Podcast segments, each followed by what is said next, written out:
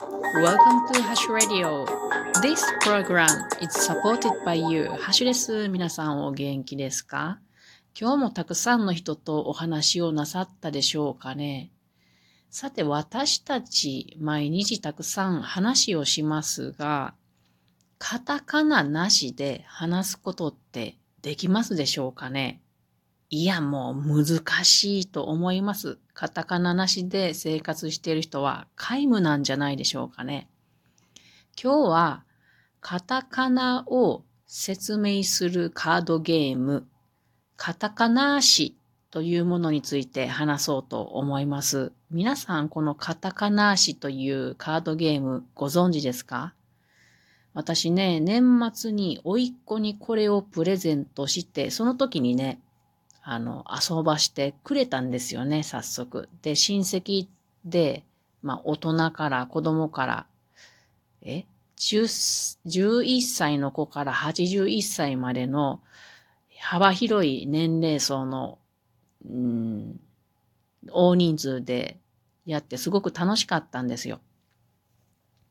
これどんなゲームかというと、えっとね、お題カードが72枚ぐらいあって、そこに6個ずつカタカナのお題が書いてあるんですよ。つまり全部で432個カタカナが書いてあってですね。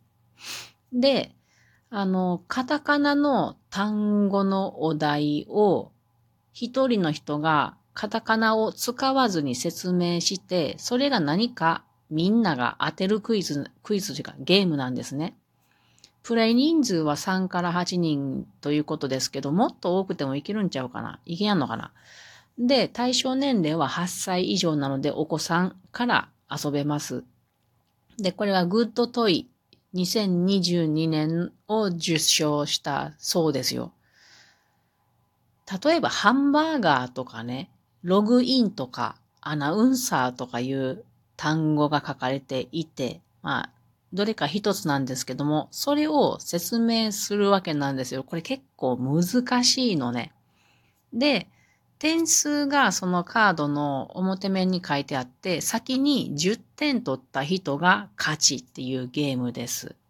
で、ささらに、そのカードの中にはイベントカードというのが何枚か入ってて、それを引いたら表現を制限することが書かれているんですね。例えば単語だけで説明しない際とか、あとラップ風に説明しなさいとかいうのがあるそうです。これ私らやってる時に1枚だけなんか出たのを覚えてますが。で、面白いなと思ったのは、あの、何にもない場所でもね、こうまあ、カードがあったら、そのカードゲームなので、他に何もいらないんですけども、まあ机ぐらいあったらいいかな。で、コミュニケーションがしっかりできるっていうのが面白いなと思いました。それから年齢も別に関係ないところが、いろんな世代の人が入れていいなと思いましたね。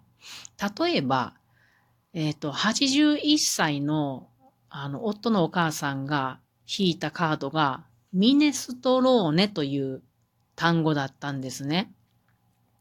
で、お母さんが説明したのがめっちゃ面白かったですね。まず、私はこの料理を食べたことがありませんが、という前置きをなさって、おそらくフランスの料理でではありません。あ、違うわ。フランスはカタカナやね。こうやってうっかりフラン、あの、カタカナ言っちゃうんですよね。意識してないとね。それがまた面白い。で、えっと、ふ、なんて言ったのかな？普通、なんて言ったのかな？忘れましたが、まあ忘れましたが、その後に説明したのが、山のてっぺんではありません。ゆっくり行こうねって言ったんですよね。もうこれが私たちみんな全くわからなくって、絶望的にわからなくって、何の料理？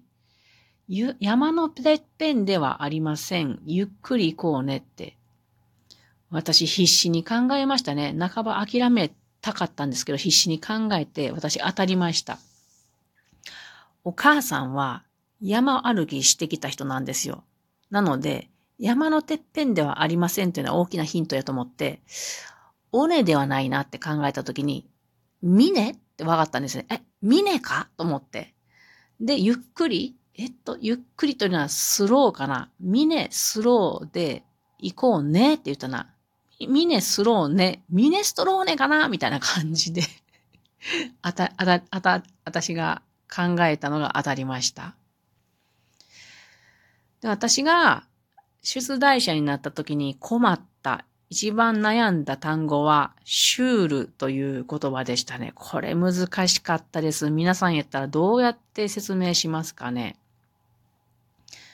で、このゲームは、あの、カタカナを言ってしまったら負けなんですよね。まあ、あの、考える方は、一回間違えたらもう、あの、発言答えられないんで。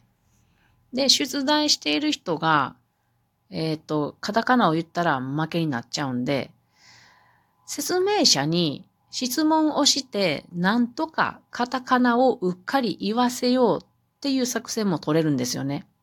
例えば、あの、出題者の方は、チキンナゲットのことを説明している時だったんですね。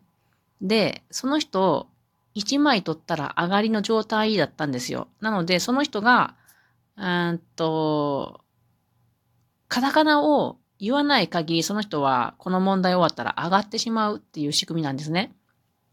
だから何とか言わせようと思って、もう答え分かってるけれども、質問攻めにしたんですよね。で、私の言ったことは、えっ、ー、と、チキンナゲットといえば、トマトケチャップとかつけるじゃないですか。だからので、ケチャップって言わせたかったので、質問です。何をつけて食べるのですか？と聞いたんですよね。そしたらその人、賢い。ナス科の植物の赤い果実のタレをつけて食べますって言いやがったんですよね やられたと思って。いやいや、もう一回質問したろうと思って。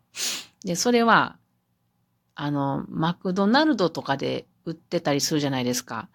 なので、まあコンビニとかね、そういうことをちらっと言わせたいと思って、どこで売っているのですかと聞いたらですね、街中によくある赤赤と黄色のお店などで売られていますと、またこれも逃げられました。結構こういうやりとりが面白いなと思ったんですよね。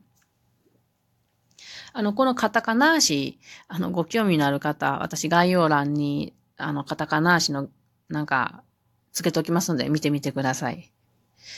これは面白いゲームだなと思いました。で、その後日ですね、私友達二人と山歩きをしてた時に、この話をしたんですよ。で、このカタカナ足というゲーム、カルタゲームがカードゲーム面白かったよねって言ったら、あの、じゃあやってみようかと。